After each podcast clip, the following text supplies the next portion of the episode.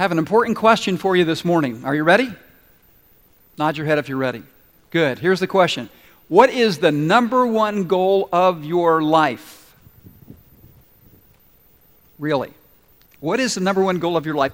I read some surveys this week where people responded to that question with some interesting results. For example, the number one goal of teenagers was this in the survey to make a difference by helping people.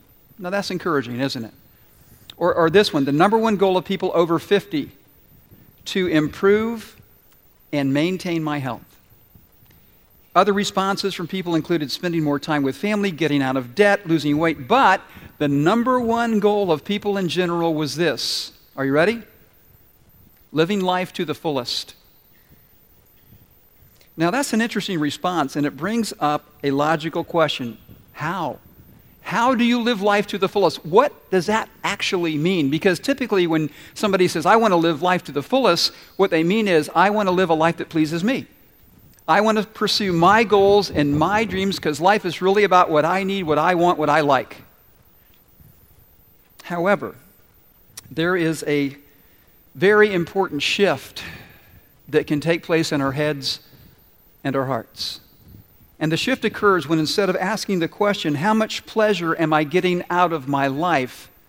we ask this question How much pleasure is my life giving to God? Now, according to this book that we call the Bible, the number one goal of our life should be to please God, to bring joy to his heart. This is, this is the reason God made us, so that we could know him, so that we could pursue this goal of spending time with him and today, as we continue this, this series of messages called Stories of Hope, if you're here today and you really want a different life, you really want a better life, this message is for you.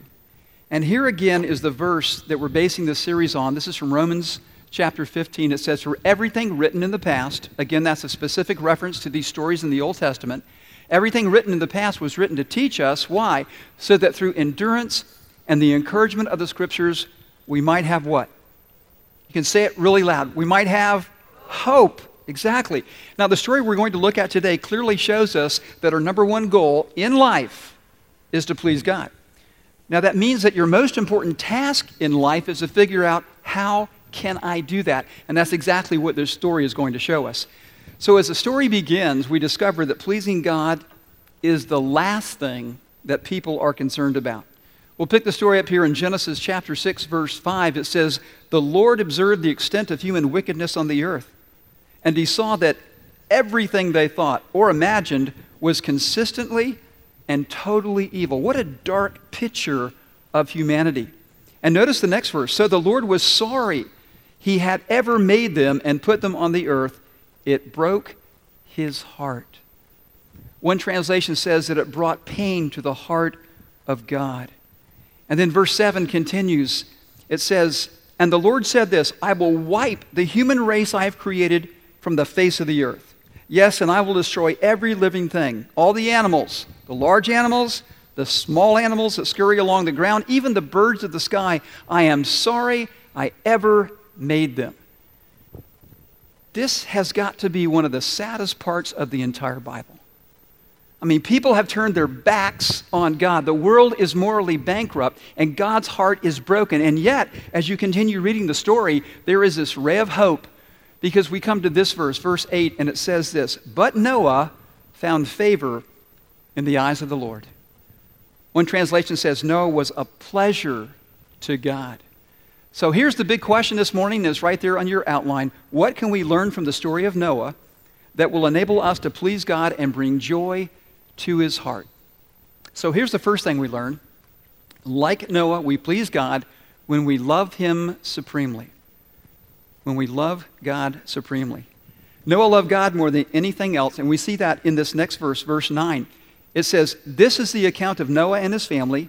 Noah was a righteous man. That means that he has a right relationship with God. He was a righteous man, the only blameless person living on earth at the time. And notice this next statement and he walked in close fellowship with God. Do you know what God wants? Do you know what brings joy to God's heart? It's right here walking in close fellowship with Him, spending time with God, developing your relationship with Him. When I was in high school, my wife Chris and I were dating, and our relationship was getting more and more serious. And I mentioned in first service, because Chris was right here in the front row, that I asked permission to share the story, just so you know. But um, we were getting more and more serious, and so the question that I was wrestling with is this Is she the one? Is Chris the person that I want to spend the rest of my life with? And at the time, I was working in high school on the weekends. I worked at the Miami Herald loading trucks at night, loading newspapers into semis from 10 p.m. to 8 o'clock the next morning. So I had a lot of time to think. And I remember going to my boss one night, and he was a bit older than I was. He was a Vietnam veteran, and I just thought he had a lot of life experience and was wise. And so I said, Listen, I, I'm really wrestling with this question. How do I know if Chris is the one? He goes, Oh, Dudley, it's really easy. I said, how could it be easy? He says, No, really, it's easy. Here's what you need to do take one whole week and spend as much time with Chris as you possibly can, every waking hour. And at the end of that week, ask yourself a question Do I want to run away now? Or do I want to spend even more time with Chris? And so that's what we did. For a whole week, we spent all this time together. And at the end of the week, the answer was so clear Man, I don't want to go anywhere. I want to spend more time with Chris. And there's one reason that that was my response because I love her. And that's what love does. And I will tell you this whenever I have time, the one person in the world that I want to spend time with is my wife, Chris.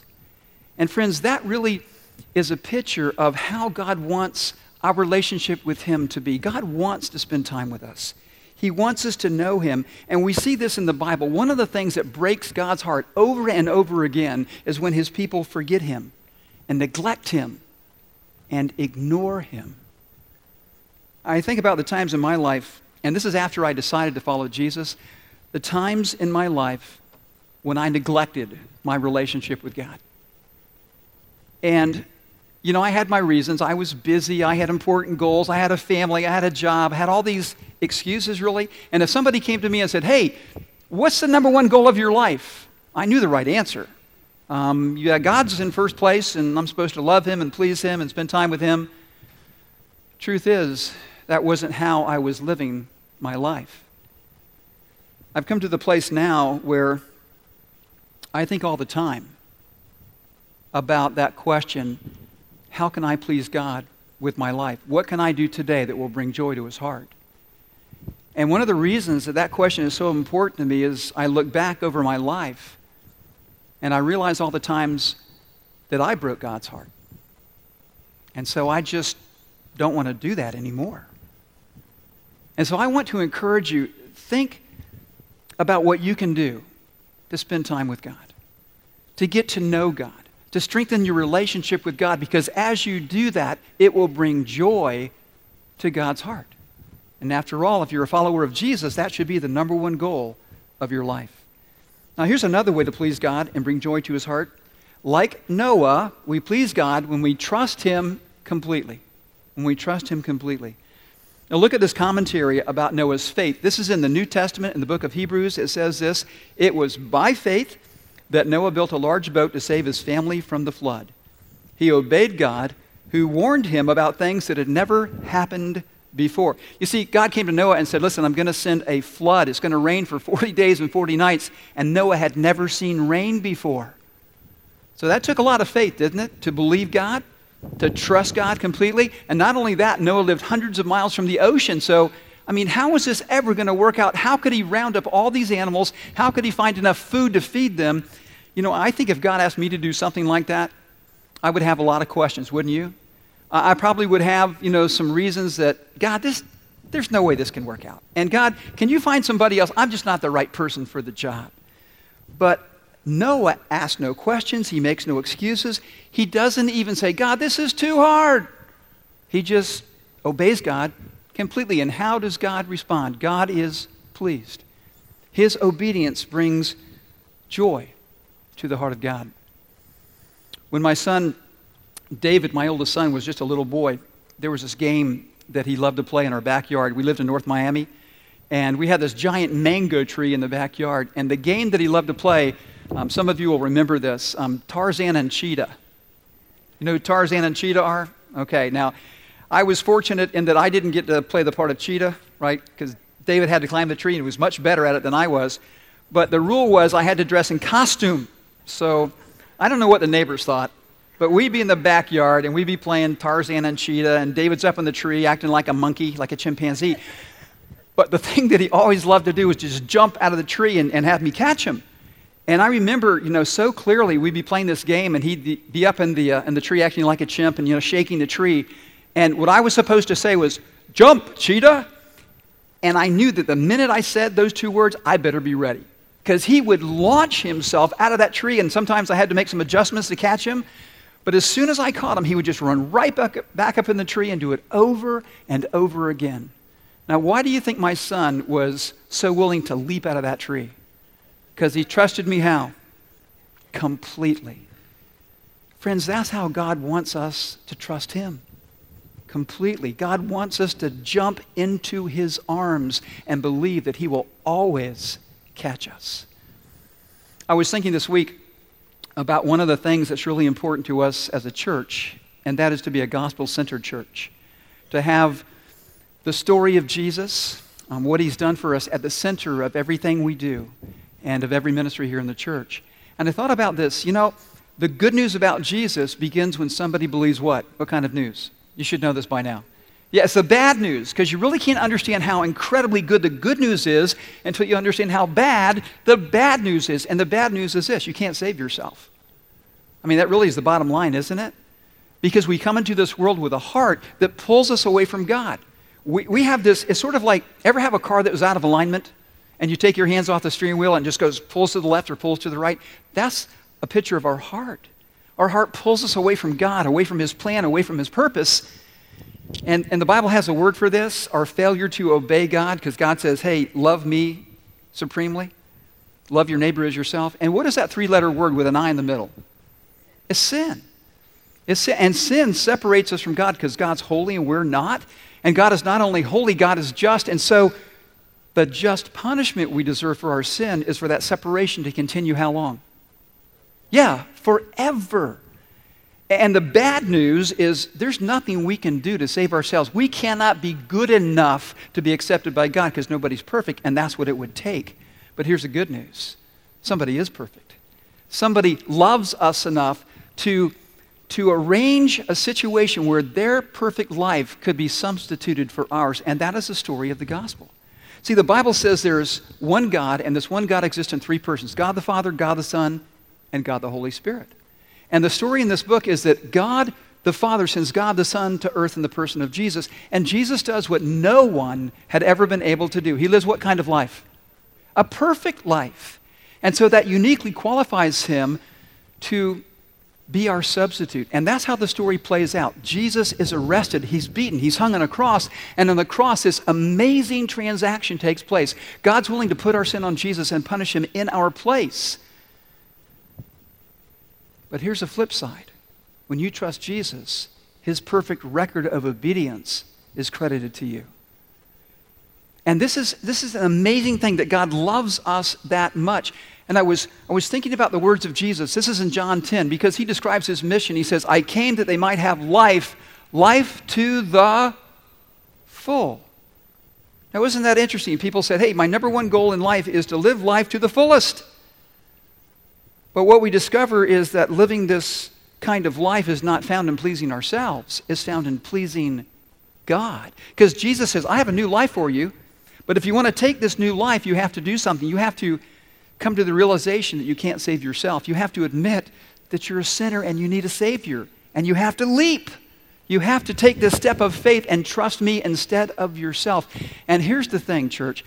When you become a Christian, it takes this, this faith where you trust God completely. You realize you can't save yourself. But it doesn't end there. Every single day we live, we have this opportunity to trust God more and more. And that's what pleases God. When we get up in the morning and we say, God, I don't know what's going to happen today, but I'm trusting you. I'm jumping into your arms again and again. And I believe, God, that whatever happens, you will always catch me. By the way, this is a bit of Bible trivia. Does anybody know how long it took Noah to build the ark? Whoa! Great answer. It's correct. 120 years. Now, can you imagine getting up every day for 120 years and going to work? Doing the same job? And, and what about this? Do you think that Noah ever got discouraged? Did he ever want to quit? Did people ever ridicule him and say, Man, you heard God tell you to build this boat? Listen, this is an amazing thing that day after day, Noah trusted God completely. So when you wake up tomorrow and you go to work, or you stay at home with the kids, or wherever God is leading you, remember this whatever happens, you can trust God completely. And when you do, it will bring joy to his heart. And that brings us to another way that we can please God. The third way, like Noah, we please God when we obey him wholeheartedly. When we obey him wholeheartedly. One of the things we learn from this story is that when God gives you instructions, they are not ambiguous, they are very clear. You know, God doesn't say, hey, Noah, um, hey, head down to Home Depot and pick up some building supplies and build this enormous boat. And listen, anything you want to build is fine. Just use your own judgment. That's not what God does. God is very specific about how big the boat's supposed to be and the kind of wood that's supposed to be used. There's a place in Kentucky called the Ark Encounter. How many of you have heard about this? I know some people in our church were headed there this summer. Here's a picture of this replica ark. Now, that's a big boat, is it not? And in the Bible, it talks about um, cubits, because God tells Noah how many cubits it needs to be in terms of its length and width and height. This particular replica is 510 feet long, 85 feet wide, and 51 feet high. And that is just remarkable. Now, think about this. When God tells Noah about the dimensions of the boat and, and all these different instructions, how does Noah respond? Well, this is what the Bible tells us. So Noah did everything. What's the next word? Exactly as God had commanded him. So, how did that make God feel? Very pleased. It brought joy to God's heart because Noah obeyed wholeheartedly. Now, what does that mean for us? Well, simply that God wants us to obey, to obey Him the same way. Because here's a reality we often offer God partial obedience. Isn't that true? I mean, we know the way that God wants us to live. His instructions are clear. But sometimes we do this. We pick and choose the things we want to do or the things that are easy to do, and we sometimes avoid or disregard the ones that are difficult or unpopular. Yeah, God, I'll go to church. I like going to church, God. That's really great. But listen, that whole tithing thing, oh, that's just unreasonable. Are you kidding me? Or how about this? Um, God, yeah, I'm, you know what? I, I saw the thing. Pastor Phil was talking about his Bible studies. I'm going to go to one of those Bible studies. But listen, don't expect me to forgive that person who hurt me. That is just too stinking hard. Here's a hard reality, a hard truth. Partial disobedience is disobedience. Partial obedience is disobedience in God's eyes because God wants us to obey Him wholeheartedly. And if you're a parent, let me ask you this. Um, when you ask your kids to do something, how do you want them to obey you? Yeah, wholeheartedly. You want them to do exactly what you say. That's how Noah obeyed God. And, and church, we need to realize this that obedience is really important to God. It's a really big deal, but why? Well, let me give you three quick reasons. And I could spend a lot of time on this, but here's the first obedience proves that we love God. Jesus said, If you love me, do what I say. And I will tell you this day in and day out, week in, week out, I see people here in our church family doing what Jesus said. You know, there are these um, one another's of Scripture, you know, like pray for one another, encourage one another, support one another, love one another. I see that happening all the time in our church family. And every time I see that, it brings joy to my heart, and I know it brings joy to God's heart as well. So obedience is important because it proves that we love God. But here's another reason that obedience is so important it's good for us. Let me ask you this you don't have to raise your hand. How many of you have ever disobeyed God? You've headed down the wrong path and it brought you pain. Anybody got a pain story? Got the t shirt to prove it? You know, we, we know this, don't we? That when we disobey God, it leads to pain. So, why does God want us to obey Him? Because He loves us. He wants us to avoid that pain. And here's the third reason freedom. Obeying God's commands leads us to freedom. Now, sometimes as we go through our day, we face the challenge of just living to please ourselves. Other times we go through the day and we face the challenge of trying to live to please other people in our lives. And I will tell you this, and this is no news flash living your life to please others is an exercise in futility. I was thinking about a story that I read one time about this um, third grade Sunday school teacher, and she had this class, and she was talking about God's power. And she said, Class, is there anything too hard for God to do? And this little boy raises his hand, and this little boy was the pastor's son. And he says, Yes, I know something God cannot do. He's not powerful enough to do it. And the teacher says, Well, Johnny, what is that? And he says, Well, I heard my dad talking to my mom last night, and he said, Not even God could please everybody in this church.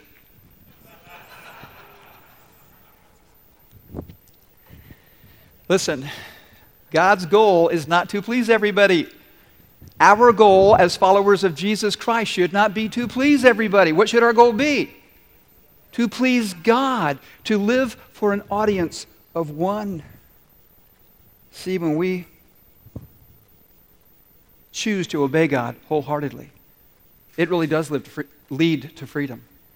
Freedom from fear, freedom from anxiety, freedom from guilt one of my favorite verses is in Psalm 119. King David says this I run in the path of your commands, God, for you have set my heart free. Well, here's another way that we can please God, and this is on your outline. Like Noah, we please God when we thank Him continually. When we thank Him continually. After this adventure on the ark, and remember there are eight people on the ark there's Noah and uh, Noah's wife, and her name was not Joan of Arc, even though some people think that. Just want to clarify that for you.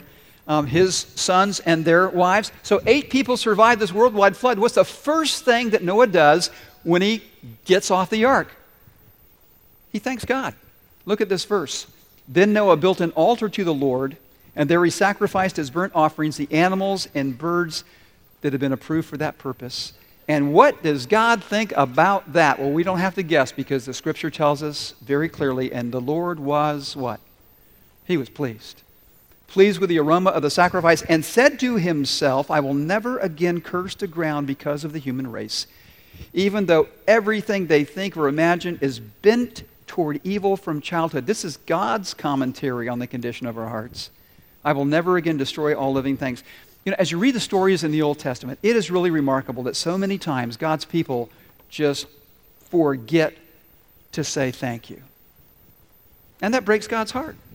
But it gets even worse. It's not just that God's people forget to say thank you, they often complain about, well, virtually everything. Think about the nation of Israel, because they were world class complainers. They had taken complaining uh, to an art form. I mean, they were incredible. Think about the story of manna. Remember, God provided this miracle food?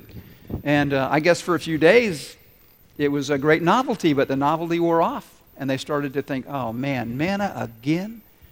All we get day in and day out is this stinking manna. Manna waffles, manna burgers, manna manicotti, banana bread. I mean, it never ends. There was a, an exercise that I took our church through. This was a number of years ago. And the intention of the exercise was to help us develop a more thankful heart. And some of you may remember this exercise. I think it's good to review these things from time to time because uh, some of you may not have heard this, but it, it involved four letters ICBW. Does anybody remember what those four letters stand for? It could be worse. Okay, good. I'm glad you remember that. So, can we say that together? It could be worse. Now, say it like you mean it. It could be worse. And here's how this works, okay? Let's say that after the service, you're getting ready to go to the parking lot and get in your car. And so you're getting into your car and you look at the car next to yours and you go, man, I wish that was my car. I mean, I love that car, and you start to be a little ungrateful for the car that you have. You just do this middle time out, and you say those four words to yourself. Can we say them right now? It could be worse. I could have no car. You know, my car could be broken down. It could not run. So you, you know, remind yourself, hey, it could be worse. Or how about this? You get into your car, and you're driving home, and you pass this really big house, and, and it's beautiful, and you think, man, I wish that was my house. And you start just kind of complaining about the house that you have, but you go, whoa, whoa in church, we learned those, those four words, and can we say them again? It could be worse. You could have no house. You could have no apartment. You could have no place to live. Are you kidding me? Now, listen, if you're married, think about this. You wake up tomorrow morning, you roll over in bed, you look at your husband and your wife, and you say, no, Don't say that. what you say is, God, I'm so thankful for my husband. I'm so thankful for my wife. Listen, here's the reality you will not drift into being a more thankful person. You have to be intentional about it. And we know that, don't we? You know, one of the ways that we become intentional about gratitude is by thinking about, well, how can I express my thanks to God? I remember reading a book by Randy Alcorn. He's a pastor, and he's written a lot about giving, and he talks about the connection between grace and giving in these terms. He says, you know, consider the relationship between thunder and lightning. By the way, which comes first? You guys live in South Florida, you know this. Which comes first, thunder or lightning? Lightning, and then thunder is sure to follow. And his point is this when you receive God's grace, then the most natural thing in the world is to give in response to that grace. It's like the thunder that follows the lightning. And so every time that you give, whether it's your time or your talents or your financial resources, you're becoming a more grateful person, but you're also pleasing the heart of God. You're bringing joy to his heart. And here's another really practical way to develop a more thankful heart. Every time you eat, thank God. Now, how many times a day do you eat? Yeah, it's different for all of us, right? You might eat once or maybe six times or ten times, I don't know. But here's the thing if you develop this, this habit of every time you eat, of just doing a timeout and saying, God, thank you for giving me this food.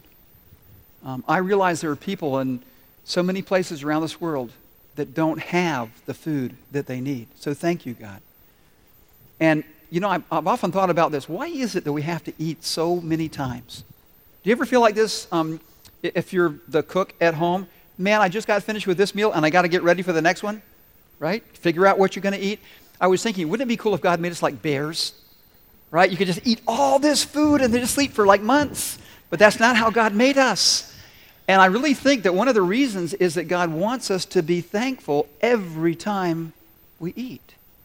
And when you do that, it just trains your mind to go down this certain path where you're thinking about things you can be thankful for. Not only the food, but God, I have a place to live. I have clothes to wear. God, I can, I can see with my eyes and hear with my ears. Thank you for the people that care about me. The list goes on and on. Listen, if you're feeling discouraged, and even hopeless, one of the best things you can do is just stop and start thanking God for everything you can think of.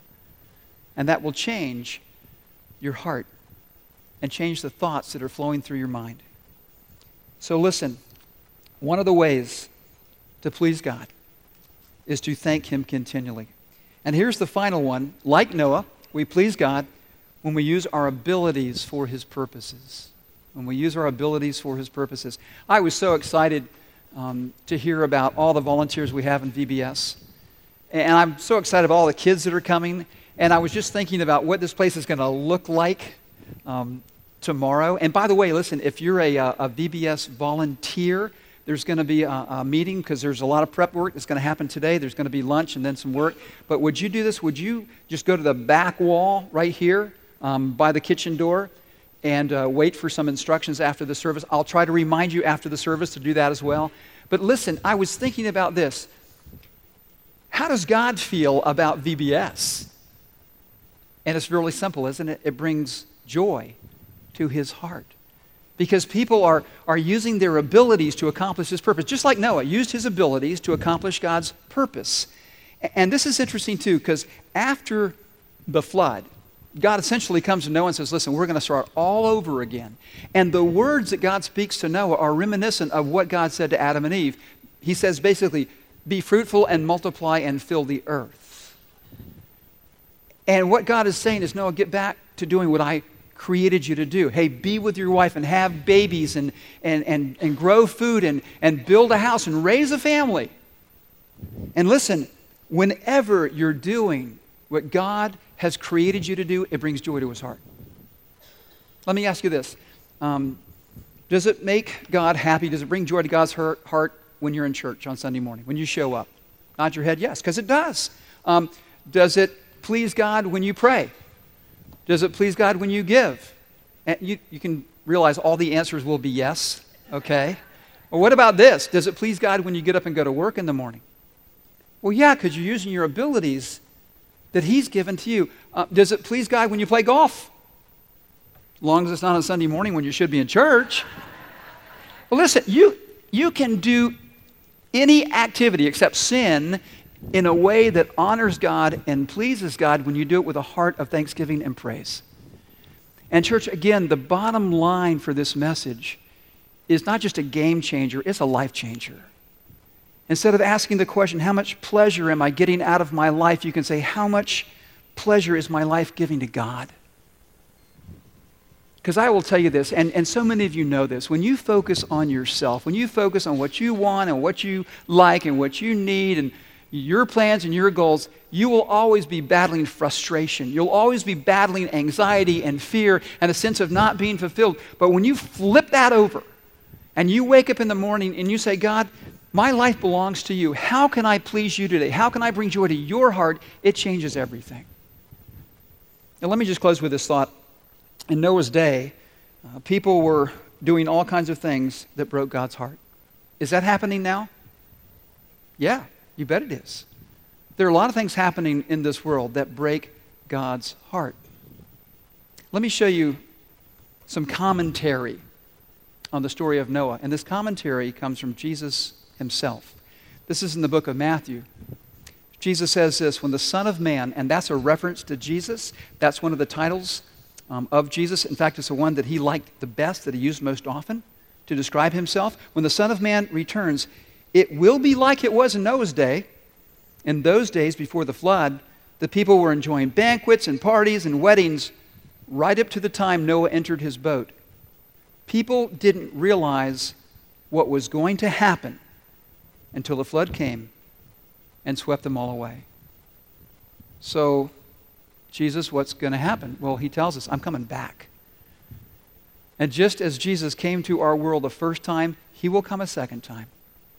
And the scripture reminds us that when Jesus returns, every single person who has ever lived will give an account of their life before God. And it will become very clear whether you've been living to please yourself or living to please God. And, church, this is my prayer for each one of us that we will live today in light of that future reality. That our number one goal will be to please God with our lives. And realize this just as God looked down and saw Noah's heart, he looks down and he sees our hearts as well. And I want to show you this final verse from the book of Second Chronicles. It says this The eyes of the Lord search the whole earth in order to strengthen those whose hearts are fully committed to Him. By God's grace, may you be that kind of person. By God's grace, may we be that kind of church. Let's pray. Father, thank you for this truth that does a lot more than inform us. It's a truth that transforms us. And, and Father, today, I would just like to, to offer this confession on, and part of our whole church family. Father, we have not loved you supremely all the time. We have not trusted you completely. God, we have not thanked you continually. We have not obeyed you wholeheartedly. So, Father, forgive us. But God, I know this that when we stumble and fall, you're right there to pick us up. So, Lord, pick us up today. Help us to, to get our eyes on Jesus. Father, help us day by day to make pleasing you, loving you, the number one goal of our life. And Lord, I pray this as well for the person who's here this morning, and maybe for the very first time they've understood this good news about Jesus, and they've decided that they'd like to, to follow him. Listen, if that's you this morning, you can just pray this silently to God, and you can use your own words. But first of all, just tell God that you're, you're sorry for all the, the failure and sin in your life, the ways that you've broken his command. Just tell God that in your own words.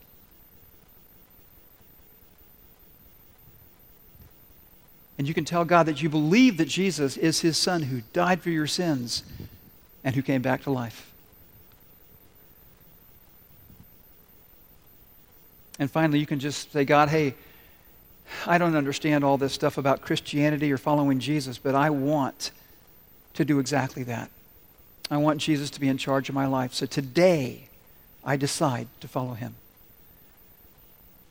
Father, I know that so many people in this room have made that decision. And Father, every time somebody prays that prayer, you run to rescue us. You lift us up and you introduce us to a new kind of life, life to the fullest. God, I pray so much for our church that, that we would continue, God, to have a heart that pleases you, that, that more and more we really would love you and trust you and obey you with all of our heart. Because, God, you made a promise that as we do that, you will strengthen us so that we can carry out your mission and make a difference in this world. And so, Lord, this last song is really a, a prayer, but it's also a declaration that Jesus, you're our King, and we want to bring joy to your heart. We want to honor you in all that we do. So, Father, help us do that. For we pray in Jesus' name. Amen.